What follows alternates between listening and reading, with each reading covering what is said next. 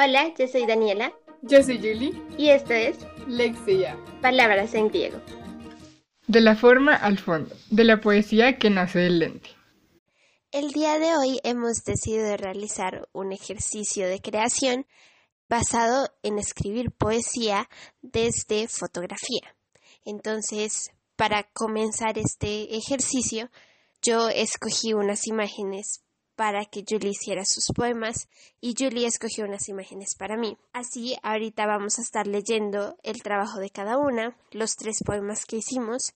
Vamos a hablar un poco sobre el proceso de la creación de estos poemas, cómo fue nuestra experiencia haciendo este ejercicio y vamos a reaccionar un poco también a los poemas de la otra y hablar sobre en general cómo funciona este ejercicio con la fotografía. Para la primera fotografía que Dani me escogió, realicé un poema titulado Carboncillo y dice así. Solo quedó tu rostro después. Es lo que el amor arrebata de último.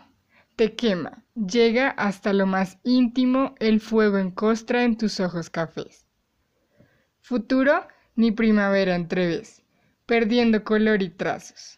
El ánimo negro que lleva el colibrí más próximo gotea, pues no está ahí. ¿No lo ves? Tú eras amor, pero siempre eras sola. Negro ardes cual carboncillo infeliz, rojo muerto que pretende no estarlo. Tú eras rosas, pero siempre eras sola. Ni el colibrí, menos tú, es feliz. Literariamente estás sin estarlo. Para la segunda imagen que Dani me ha escogido, realizo un poema titulado Más alto. Y dice, Viento al decir duele, su cremosidad es pisar el cielo. Debo subir más. Para, el tercer, para la tercera imagen que Dani escogió, realizo un poema que se llama Amigo. Dice, Ojo, que la apariencia no te engañe. No es un momento feliz, pero fue. Fue de esos que no quieres que se dañe nada. Quería eternidad, duré. Sus manos y barba hacen que lo extrañe. Juntando ovejas para ti, pensé, me quedaría en el campo contigo. Lo banal se va y te tengo, amigo. Qué bonito. El último pareció tan bonito.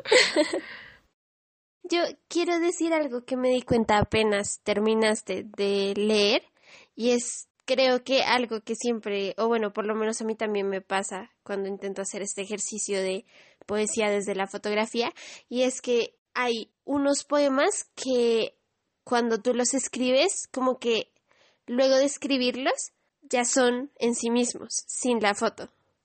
Y hay otros que sí como que necesitan de esa ayuda visual o no necesariamente necesitan, sino que con la ayuda visual serían mucho más, estarían mucho más complementados. Por ejemplo, yo siento que los dos primeros son solitos en sí, pero en el tercero yo vi ahí la foto, o sea, yo no pude, no pude no pensar en el poema sin tener la foto ahí. Aún así, pienso que funciona muy bien en sí mismo solito, pero siento que hay como esas dos ramificaciones de lo que nos podría pasar en este ejercicio. Entonces, pues me gustó mucho darme cuenta de eso y me di cuenta como cuando lo leíste. Quiero decirte que el, ¿cómo se llamaba el, el de en medio? Más alto. El poema más alto me encantó. Porque yo creo que yo tengo una no sé, una inclinación por los poemas así de corticos, porque me encanta que sea tan bien seleccionadas las palabras que te hagan sentir tantas cosas en una cosa tan chiquita. Entonces, me encanta. El primero también me gustó mucho y siento que una de las cosas que más noté en tus poemas es como el, o sea, esa necesidad también de sacar todo el jugo de sentimientos y emociones de cada fotografía, que es un poco el ejercicio pero más que todo lo vi en el primero. Como yo me ponía a pensar, pues es inevitable uno como rememorar un poco cómo era la imagen para comparar cómo quedó con los poemas. Y yo me ponía a pensar y yo decía, sí, de la primera imagen yo podría irme por un lado, por otro, pero siento que tú hiciste como una como exprimiste todo el sentido y el y el, la emoción de la imagen y me gustó mucho eso del primero. Pues del segundo la brevedad y del tercero que me pareció muy valga la redundancia, pues amigable, muy bonito, es muy tierno. Y me parece también que que justamente es lo que decía, como yendo con la foto, uno podría saber más o menos quién es el que está como hablando en el poema. Sin la foto tal vez llegas a, a darle diferentes sentidos y eso también me gusta. Otra, pues una de las cosas que yo vi y que siento que es, pues que fue como transversal a los dos primeros, fue un poco eso hasta cierto punto de la soledad, aunque en el segundo se siente un poco menos, pero ese tema como transversal de, de una soledad en el primero como soledad en sí misma, melancólica tal vez, y en el segundo más como de superar algo, como de ir más allá. Siento un poco eso, entonces como que en los dos primeros se sentía como un, un sí, como ese tema de la soledad, y en el tercero se rompe un poco porque ya de por sí con el título tú te das cuenta que se trata de algo más aunque al final tú ves que es como un recuerdo, así que al final también caes en cuenta de que tal vez era un poco de soledad porque hay algo como de melancolía en las palabras. Gracias por todo lo que dijiste. Creo que el primer punto que dijiste me gustó mucho. Me pareció algo muy interesante observar cuando hablas de poesía que requiere de la imagen o que se complementa mucho mejor con la imagen y otras que tal vez sin la imagen ya son como muy perfectas. Y yo también sentí muchísimo eso con, con cada una de esas fotografías. Con la primera fotografía, yo... Es que cuando tú ves la fotografía, la ves tan cargada de aspectos y el simple hecho de que sea más una ilustración y no tanto como un dibujo y no tanto una fotografía en sí misma, creo que hace que quieras sacarle muchísimo más jugo, como decías tú, como exprimirlo. Entonces, la verdad, yo ya te lo había dicho, pero cuando primero vi esta fotografía, pensé automáticamente en Alejandra Pizarnik.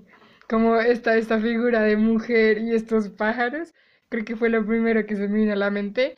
Y aunque no sea un poema tal vez como muy hacia Alejandra Pizarnik, sí siento que cuando vi esto y me puse a pensar de qué se iba a tratar este poema, al inicio quería hacer algo muy diferente. Yo soy de las personas que siempre trata, pues, de no irse como hablábamos por clichés o por cosas tan reutilizadas, sino por pensamientos diferentes que tú veas y como, no se me ha ocurrido eso.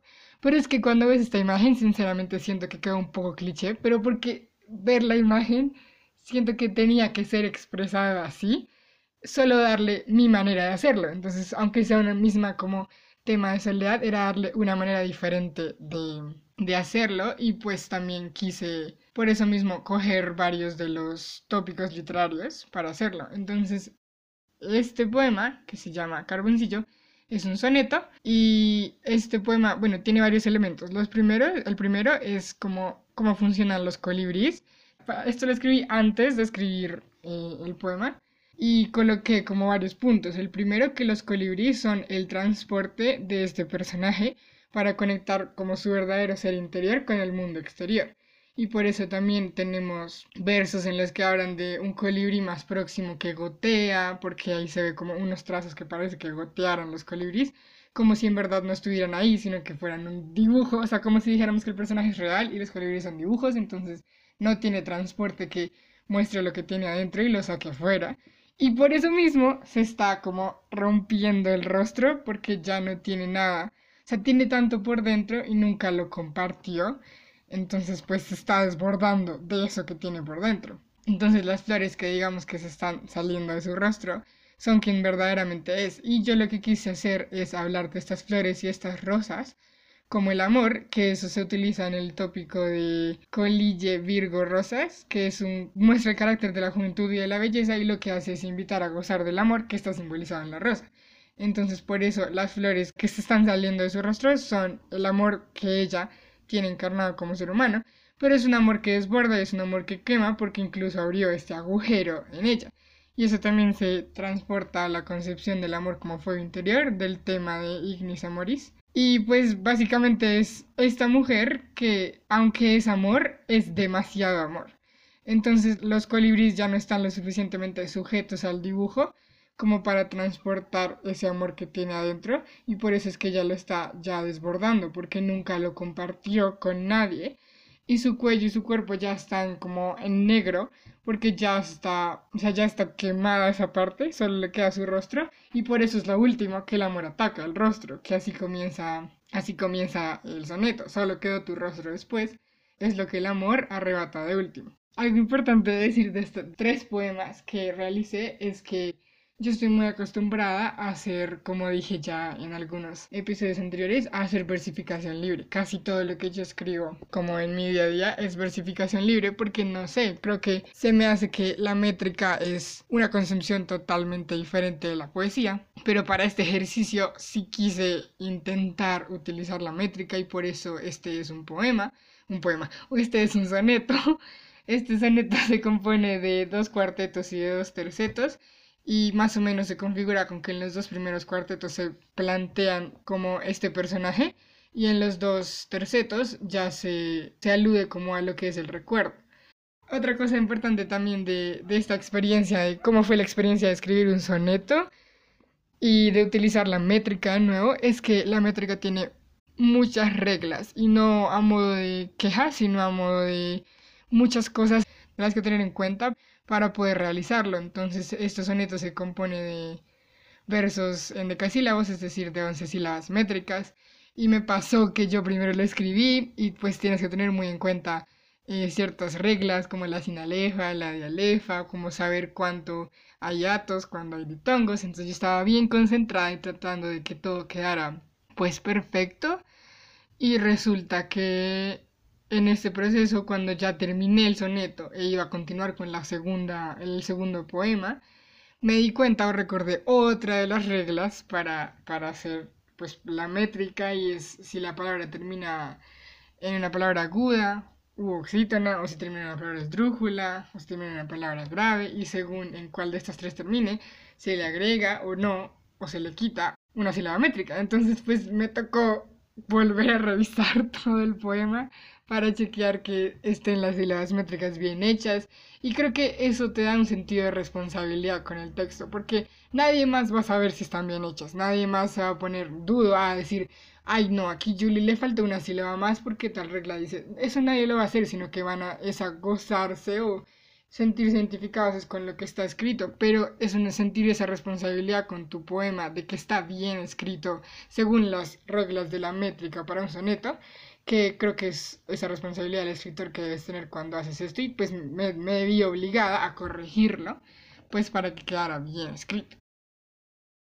El segundo poema es una seguidilla. Dani dice que tiene mucha como eh, cercanía con la poesía corta. Yo también siento lo mismo.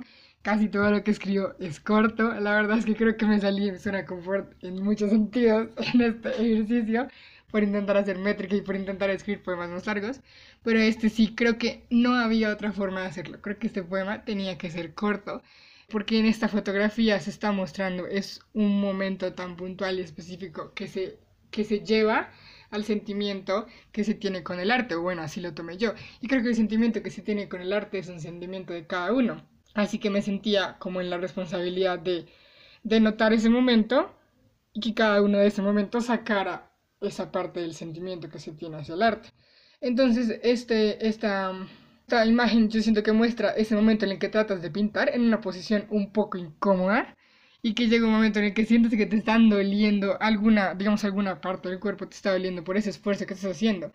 Pero tratas de obviar ese dolor, tratas de decir como no, no me duele porque estoy pintando, porque tengo que terminar esto, porque tengo que terminar tal detalle o tal color. Entonces tratas de negarlo porque sabes que debes seguir en esa posición para obtener pues el resultado que quieres o de lo contrario pierdes como el trazo preciso que estabas haciendo.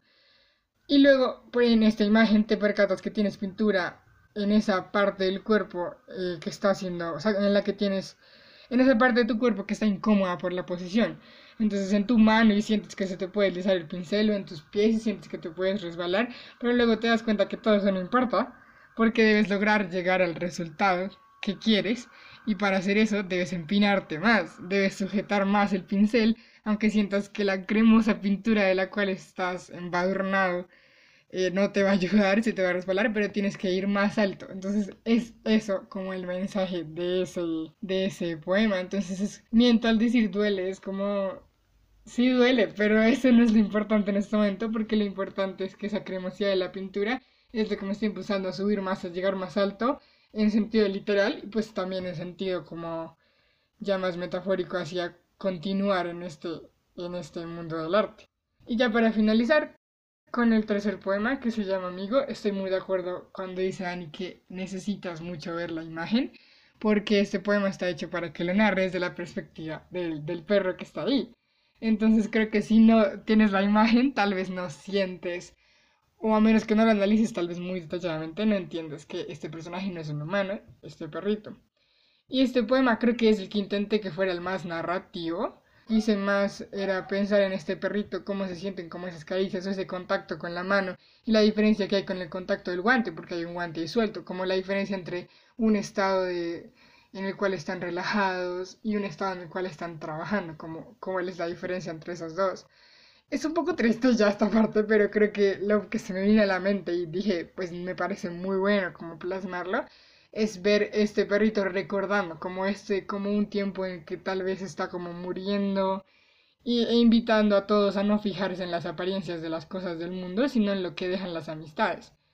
Su dueño, eh, lo que me imaginé es que era como un campesino y él le ayudaba a juntar las ovejas, a llevar y traer baldes, era, era como su acompañante en todas partes.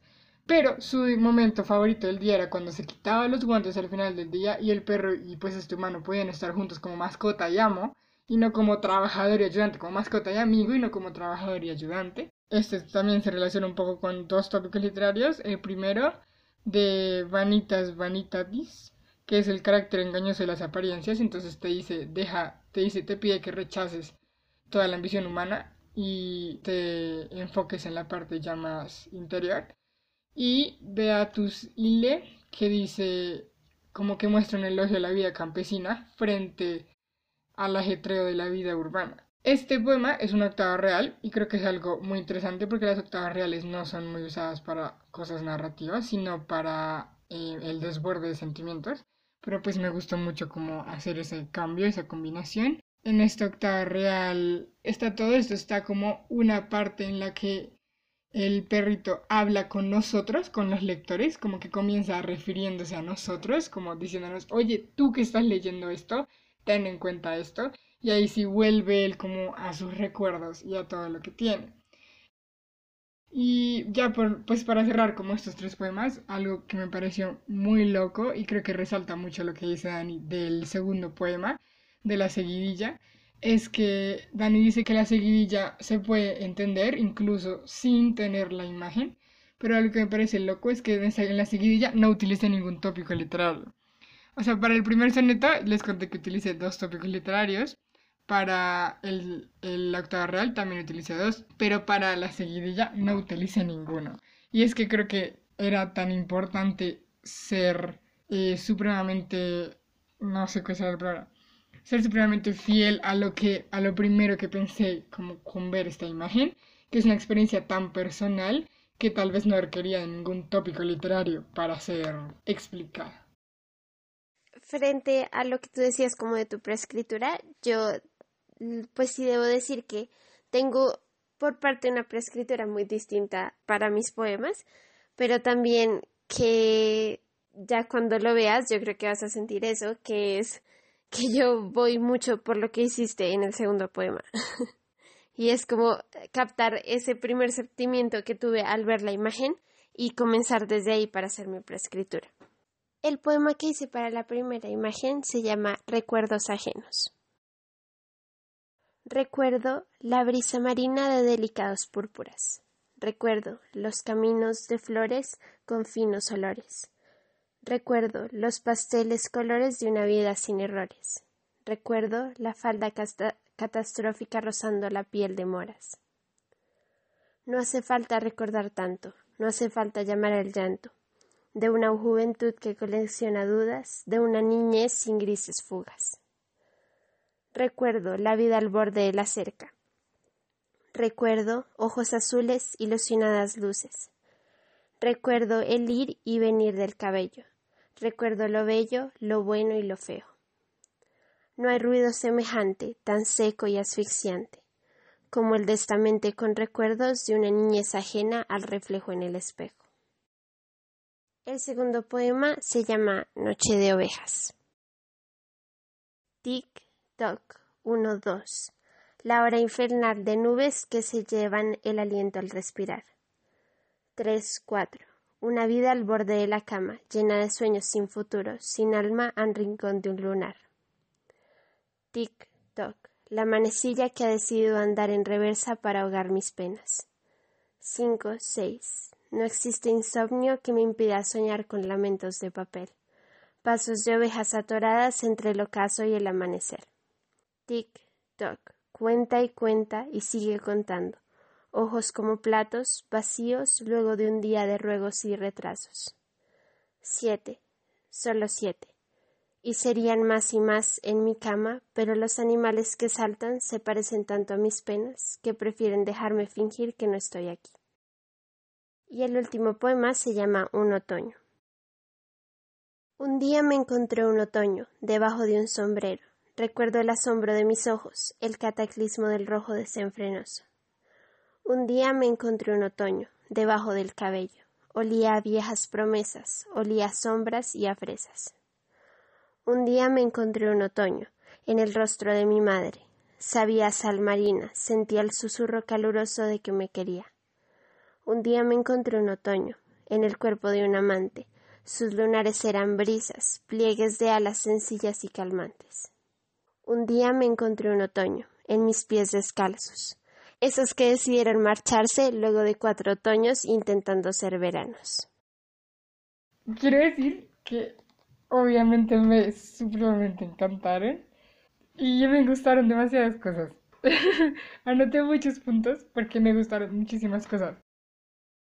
Creo que en general me encantó que todos son muy narrativos, en el sentido que todos siendo que cuentan un cuento, todos me están contando una historia importante que requiere de detalles y descripciones particulares y precisas que me parecieron supremamente encantadoras. Eso es como en general de los tres, que me gustan mucho, que todos son como muy narrativos. Ahora, del primero y del tercero, el uso de la anáfora me mata, me encanta.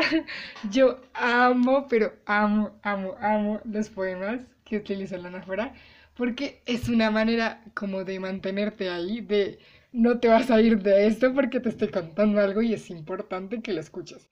Entonces, como recuerdo esto, recuerdo esto y recuerdo esto. Es como una manera de intensificar el momento que a mí personalmente me encanta, me fascina en toda la poesía, entonces me encanta como que la hayas utilizado y cómo la utilizaste. Me gusta mucho del primero, como esta perspectiva de una narración, así como digo, como narrativo en tercera persona, como una manera de contar como si nosotros como lectores estuviésemos observando esta historia enfrente de nosotros como en un teatro, no sé, así me lo imagino, como observando, me estás narrando todo lo que está ocurriendo enfrente y eso hace que los detalles sean muy increíbles porque tal vez cuando uno está observando algo uno no capta todos los detalles, pero cuando tú me lo escribes y yo lo leo, me estás diciendo, te estoy dando la oportunidad de que tengas todos los detalles que está ocurriendo, que te muestre todos los rincones de mis recuerdos. Entonces creo que eso me pareció muy bonito, como que la narración le da ese valor agregado a ese primer poema. Al segundo, pues me súper encantó que tiene una narración en primera persona, entonces hace que yo me sienta ya no observando esa situación, sino que yo me siento tirado en la cama como este, como este personaje. Entonces creo que eso me parece increíble y me gusta mucho como la onomatopeya, la musicalidad de ese poema es fantástica. O sea, el simple hecho de empezar con TikTok creo que ya me encantó, porque me encanta mucho cómo hace que en serio te sientas tirado en la cama, escuchando el reloj, viendo estos seres que dices que se parecen como, como a tus pensamientos, no recuerdo exactamente si esa fue la palabra, pero me gusta muchísimo eso de esa segunda. Y de la tercera, lo que más me encantó fue que fue tan literal, pero tan poética a la vez, o sea, no sé cómo decirlo. Creo que para la tercera es importante tener la imagen. Es decir, la tercera es suficiente sin la imagen, pero cuando tienes la imagen te das cuenta de lo valioso que es ese poema. ¿Por qué? Porque sin la imagen piensas, encontré el otoño en el sombrero y piensas, wow, o sea, magnífico. Pero vas y ves la imagen y ves que en efecto las hojas de otoño están saliendo del sombrero y creo que te preguntas como, ¿cómo puede salir esto de tanta literalidad, pero al mismo tiempo no parecerlo? Entonces, eso me gustó mucho, o sea, porque no sé, siento que, siento que fue diferente, siento que todos hubiéramos tal vez pensado en sacarle un sentido o en describirlo de una manera un poco más profunda. No, no estoy diciendo que eso sea banal, sino que tal vez hubiésemos querido como retorcerlo por alguna parte, pero siento que lo dijiste tal cual está y fue perfecto. El hecho de haberlo dicho tal cual y como lo muestra, siento que le da una, no sé, un carácter único a ese tercer poema. Así que me encantaron, me encantaron los tres, de verdad, pero yo creo que tendré que decir que mi favorito es el último. O sea, me encanta, me encanta la literalidad de ese último y como a la vez es tan poética. Me encantaron. La verdad es que yo siempre tengo como una preescritura para los poemas desde la imagen. La mayoría de veces, debo confesar que la mayoría de veces yo, o bueno, desde que lo aprendí, hago poemas desde imágenes y me gusta mucho hacerlo, pero entonces lo que hago es tener como interruptor la imagen, luego sacar como el, como decirlo, como el tema principal o el, sí, la sensación primera que me da, luego escribir como el tono o lo que quiero eh, expresar en sí ya en el poema y luego ya decidir como más o menos una configuración. Por eso la mayoría de los poemas tienen como una configuración sí como ya predeterminada. Entonces, por ejemplo, el primero que tiene comienza con todo lo que dice eh, recuerdo tal cosa, recuerdo tal cosa. Es algo que no puedes ver. La verdad es que este sí es eh, como de esos poemas que necesitas. Es algo que no puedes leer, perdón, sino que necesitas verlo. Porque yo, algo que a mí me encanta usar en la poesía desde que lo descubrí, no solamente con lo que hablábamos de Alejandra Pizarnik en un anterior capítulo, sino con otras poesías que ya he leído, es el uso de los espacios. este primero tiene, sí, este primero tiene como el, las palabras recuerdo están en un lado y luego dejo un espacio y ya sigue el verso. Entonces, eh, es algo como decidido a propósito para que se quede en el aire el recuerdo. Entonces, tú todo el tiempo estás pensando recuerdo y te vas con las palabras y luego vuelves al recuerdo. Entonces, es como una constante en, sí, un, ¿cómo se dice eso? Como constantemente te está, valga la redundancia, recordando que es un recuerdo.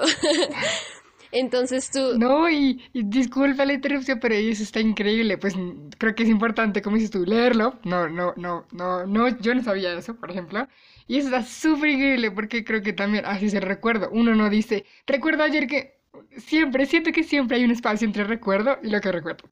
Es recuerdo y hay un espacio porque es que es un recuerdo. Es decir, es algo que que está en otra dimensión temporal y tienes que esperar un tiempo para poder llegar a eso. Así que eso me parece supremamente increíble, súper, me encanta. Eso fue lo que yo pensé, o bueno, cuando yo lo vi, recuerdo que, recuerdo, ¿ok?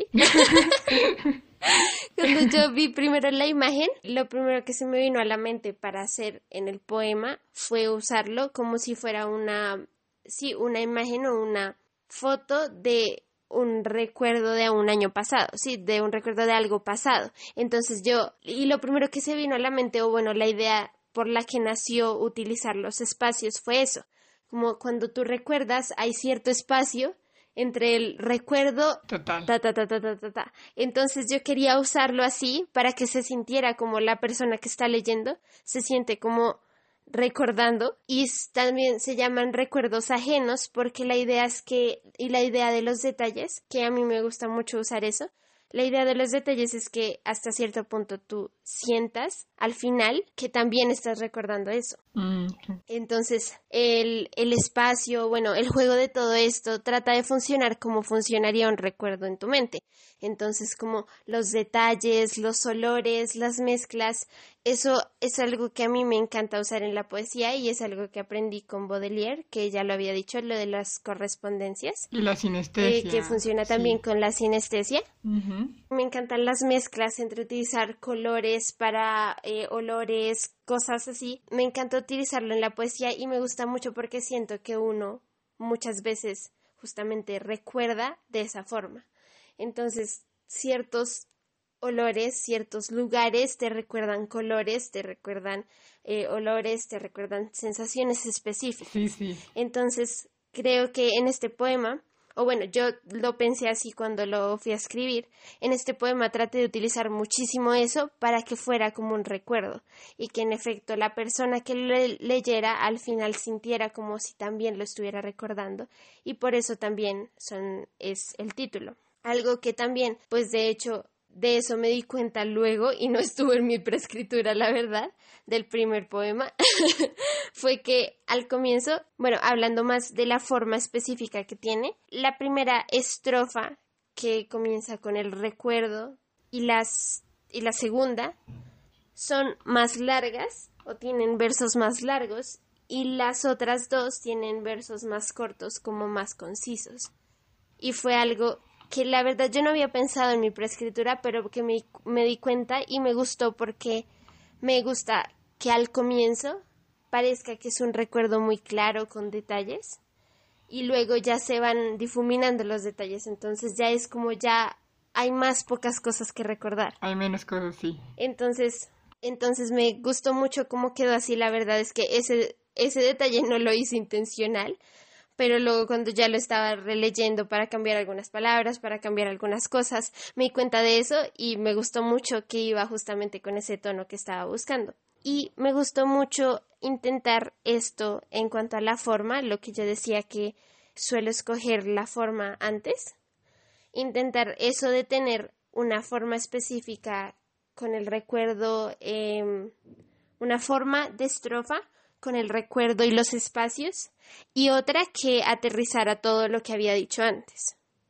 Entonces, una que es una estrofa ya, esa no tiene espacios en específico, sino ya está toda junta, como una estrofa, pues, normal, sin espacios, sin nada, eh, para aterrizar las cosas que estaban antes. Entonces, me pareció muy interesante intentar esta forma de escribir, esta forma de configurar los poemas, un poco como combinada entre ambos, y creo que eso fue como todo lo que hice para el primero. En el segundo, debo decir que yo, el segundo, o sea, tenía muchísimas ideas para el segundo, pero todo, todo eso como que se llevaba a una, algo más, como una experiencia personal de esos, de esos momentos, justamente cuando no puedes dormir. Sí. como eso que sientes que hay tantas cosas por pensar, pero entonces eso de, de intentar dormir también te hace pensar más. como que sientes que los intentos por dormir no están siendo los intentos por dormir, sino que te están recordando más cosas en que pensar. Entonces, Totalmente de acuerdo con eso. entonces a eso se refería un poco esa idea que extraje primero de la, de la imagen. Y en esta también uso un poco los espacios entre los, más que todo entre los números, cuando dice uno, dos, es como ese espacio en el que está contando las ovejas mientras intenta dormirse. Pero también es un espacio, o bueno, estoy intentando hacer ese espacio entre los, el contar las ovejas y todos los pensamientos que van en medio. Y además de eso, lo comparé o lo puse de la mano con el tiempo, porque siento que cuando uno quiere dormir, y eso sí viene ya como de la sensación primera, cuando uno quiere dormir se le pasa el tiempo más rápido. Cuando no estás haciendo nada y solamente estás pensando, sientes que pasa y pasa, pasa el tiempo y es como, nada, que me puedo dormir. es como... Entonces yo quería hacer esa combinación entre esas dos situaciones y como hacer el personaje de este poema esclavo de esas dos cosas, tanto del tiempo como de el contar las ovejas. De eso vino la idea. Debo confesar que al comienzo yo dije, yo para este quiero intentar una prosa poética, aunque al final pues no fue así tan prosa poética, al final sí lleva como un poco, o sea, los espacios entre estrofas, podría decir, los espacios que dejé para cada una no quedaron tanto como como lo que yo quería al comienzo, pero me gustó mucho porque la idea de comenzar a intentar una prosa poética me obligó a intentar hacer ideas más largas en, un poema. Entonces, ideas más largas que tuvieran aún así el mismo impacto con el tono que yo quería que tuviera el poema. Y siento que es algo que cuesta, más que todo cuando intentas hacer prosa poética, cuesta que cuando tú estás intentando que siga siendo un poema, intentas que sea corto, como que intentas que no se te vaya tanto en el pensamiento en sí, sino que siga teniendo esa musicalidad, siga teniendo esa semilla que lo hace poema. Entonces siento que fue algo difícil y que aún así, pues siento que no logré a cabalidad, pero siento que fue un buen ejercicio para hacer este esfuerzo de hacer las ideas largas y aún así mantener el tono que tenía o que había pensado en mi preescritura. Y creo que eso fue todo para el segundo. Y para el tercero, debo decir que en el tercero hice algo que me encanta y que ya había intentado en otros poemas, y es ir desde, o como hacer crecer el poema con una persona, por decirlo así. Yo he intentado en varios poemas eh, ir, como decirlo así, como una metáfora de la vida, entonces, de la, del crecimiento, entonces suelo em, hacer una estrofa como con voz de niño, otra estrofa como eh, haciendo referencia a la juventud, otra estrofa haciendo eh, referencia a la adultez, otra estrofa haciendo referencia ya a la vejez, por ejemplo. Me gusta mucho hacer eso y lo he intentado varias veces. Y en este lo intenté y creo que una de las cosas que más me pasó y que más pues fue como gracioso de la experiencia es que en la primera estrofa tengo una palabra hasta como inventada. ¿Ah, sí? o sea, no está bien dicha, la verdad. Y cuando está puesta en el poema, está puesta por una razón de que el, la primera suene todavía como... Infantil. sí, como un, un, pensamiento infantil. Ajá. Qué chévere. Entonces, la palabra desenfrenoso en realidad sería desenfrenado. Yo cuando la hice pensé en algo pues pensé un poco en la rima, algo que, que sí fue transversal a todos mis poemas y que yo sí he mantenido, es el verso libre, pero sí me parece, como habíamos hablado antes en algún otro capítulo, que lo que más nos cuesta es dejar la rima cuando hablamos de poema, porque pensamos que rima es, es sinónimo de lo que debe tener la musicalidad del poema, cuando pues muchas veces no necesitas la rima y creo que lo difícil es encontrar algo que no esté en rima y que mantenga la musicalidad. Aún así, pues en este creo que fue en el que más me fijé en que hubiera rima y cuando saqué esa palabra yo dije lo inmediato que hice fue como, creo que esto está mal escrito, pero luego lo busqué y fue como, pero creo que podría funcionar, así que busqué y busqué y fue como, bueno, sí, no existe, pero está mal dicho, entonces fue algo a propósito, pero que a la vez sirvió para la rima y que fue una experiencia muy chistosa, la verdad. Cuando lo hice, de hecho, lo pensé mucho en cambiar o en cómo hacer para que sonara más como un niño y creo que aún así hace falta más como trabajarlo en eso. Siento que es algo que he tratado de lograr en muchos de, los poemas que he hecho hasta ahora. Pero pues eso tenía esa finalidad. Y así como van, va creciendo como la persona en esta historia, también va creciendo los o la situación que narra. Entonces es al comienzo eso con ojos de asombro de encontrar este otoño bajo el sombrero, Luego cuando habla más adelante de eh, ver a su madre, de encontrar a su madre de nuevo, más adelante cuando habla del amor y ya más adelante cuando habla de marcharse o de intentar yo algo que quería lograr con esto es también eso mismo del paso del tiempo. Y un paso del tiempo que hasta cierto punto es sin darse cuenta. Entonces, mi idea de siempre hacerlo de los otoños, además de nacer pues de una primera vista de la imagen, fue narrar este paso del tiempo que muchas veces no nos damos cuenta y que no percatamos todo lo que hemos vivido. Entonces, eso de ya llegó otra vez, por ejemplo, cuando hablamos, ya llegó otra vez en diciembre, ya llegó otra vez este mes y tantas cosas que yo como que no me he parado a pensar que han pasado en este año. Ya llegó otra vez este mes, ya llegó otra vez y todas las cosas que han pasado. Entonces es como ese momento en el que te das cuenta de todo lo que ha pasado antes y paras a pensar, wow, ha pasado mucho tiempo. Y eso era lo que quería, ese fue como el tema, lo que decidí al comienzo que quería hacer en este poema. Por eso vamos de otoño a otoño, pensando también como temporalmente vamos de año en año. Y al final, como esa gran reflexión de sentir que se han pasado los otoños y aún no nos sentimos satisfechos con todo lo que ha pasado.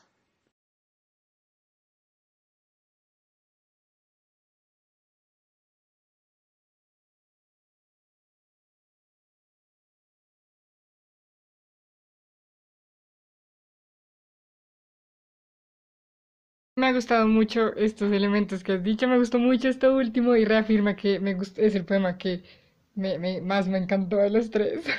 y este último que hablas como una medio poesía de formación está supremamente, supremamente increíble. Y creo que ya como conclusión, unos puntos importantes que creo que hay que dejar son, pues el primero, que me gustó mucho este ejercicio que se puede replicar, que muchas personas lo pueden replicar, escogiendo las fotografías de la otra.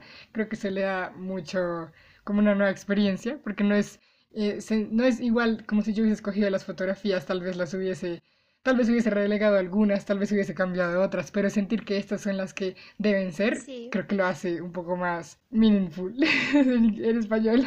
Es como un poco más personal también, porque, o bueno, algo que yo hice en la selección de imágenes, creo que podemos eh, hablar un poco de esta experiencia de selección de imágenes un poquito, que es que yo cuando comencé a seleccionar las imágenes tenía algunas que yo sabía que te iban a sacar como de la zona de confort. Pero también tenía esas otras que me parecían muy geniales en cuanto al sentimiento que tenían o en cuanto a eh, las emociones que tenían y que cuando las vi probablemente me recordaban a ti. Entonces, por ejemplo, la segunda, la segunda me recordó a ti. y 100% fue la primera que elegí, porque yo dije algo que primero tenía esas que sentía que te iban a sacar de tu zona de confort y tenía esas otras que sentía que eran pues como como lo que tú decías, como mucho de lo que ya se ha repetido. Aunque pues tenía muchas ansias de escuchar qué otra cosa podías decir de algunas de esas, pero la forma como las elegí fue un poco eso, como una lectura de lo que me recordaba a ti y algunas cosas que yo dije, yo veo esto, pero me gustaría ver qué ve ella. Qué bonito. yo traté de escoger, yo la verdad quise dedicarme como a escoger solo fotografía, pero cuando encontré las dos primeras, que son un poco más como ilustración, quedé enamorada. Uno, porque la verdad me gusta mucho que las tres están a color. Eso la verdad me gusta mucho porque siento que al estar a color puedes irte por esta parte del color o puedes sencillamente obviarlo y eso se hace muy interesante y es diferente que esté el color y obviarlo a que no esté y trabajes con eso. Entonces creo que el color es lo primero que también pensé. La segunda es una de las que más me gustó, me encantó la segunda, precisamente por lo que dice Dani, que de relacionarse con esa fotografía, esos momentos en los que no puedes dormir, yo me siento totalmente identificada con esa fotografía y con esa, pues, con esa poesía que escribiste para esa fotografía. Pero la verdad, lo escogí más por eso, por qué cosas, como dices tú, qué cosas ve uno y piensa, ¿y qué verá ella? ¿Será que hay cosas igual de comunes que tal vez pensamos en lo mismo? o hay cosas que tal vez uno no ve y otra persona sí ve.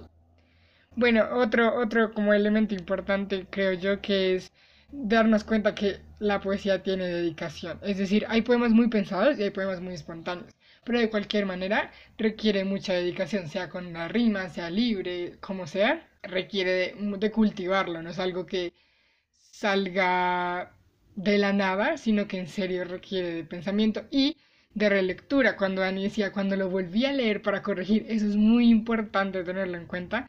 Y es que es leer lo que escribimos, pulirlo, que porque sea espontáneo o pensado no significa que vayamos a escribirlo y dejarlo tal vez así como falto de cuidado, sino que sepamos que requiere de nuestro cuidado, la poesía como elemento que hay que cuidarlo. Sí, estoy totalmente de acuerdo. Y una de las cosas o bueno, me recordó una cosa que nos dijo una vez un profesor de la universidad cuando estábamos viendo no solamente poesía, sino también cuento, fue que nos dijo que el trabajo del escritor también es saber borrar. Es ese constante, la constante relectura y darse cuenta también de que, de que hay cosas que puedes borrar para hacer algo mejor.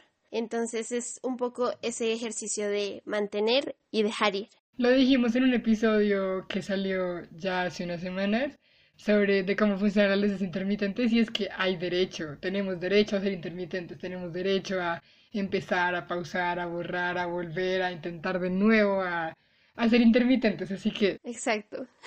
tenemos derecho a ser intermitentes.